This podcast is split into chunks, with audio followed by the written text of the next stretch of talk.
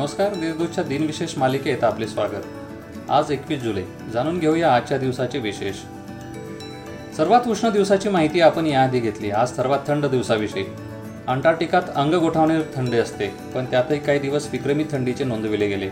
आतापर्यंतचा पृथ्वीवरील सर्वात थंड दिवस नोंदवला गेला तो एकवीस जुलै एकोणीसशे त्र्याऐंशी रोजी.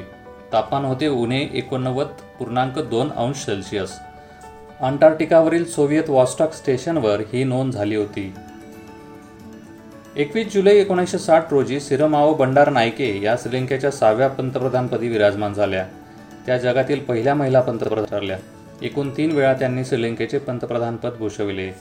ज्योतिषगणिताच्या अभ्यासक ग्रंथलेखक शंकर बाळकृष्ण दीक्षित यांचा एक अठराशे त्रेपन्नमधील जन्म हिंदी चित्रपटांचे गीतकार आनंद बक्षी यांचा एकोणीसशे वीसमधील जन्म भारतीय संस्कृतीच्या अभ्यासक संशोधक डॉक्टर राजची ढेरे यांचा एकोणीसशे तीसमधील जन्म क्रिकेटपटू चंदू बोर्डे यांचा एकोणीसशे चौतीसमध्ये आणि चेतन चव्हाण यांचा एकोणीसशे सत्तेचाळीसमधील जन्म तसेच दक्षिणात्य चित्रपटांचे सुपरस्टार शिवाजी गणेशन यांचा दोन हजार एकमधील निधन या नोंदी एकवीस जुलैच्या.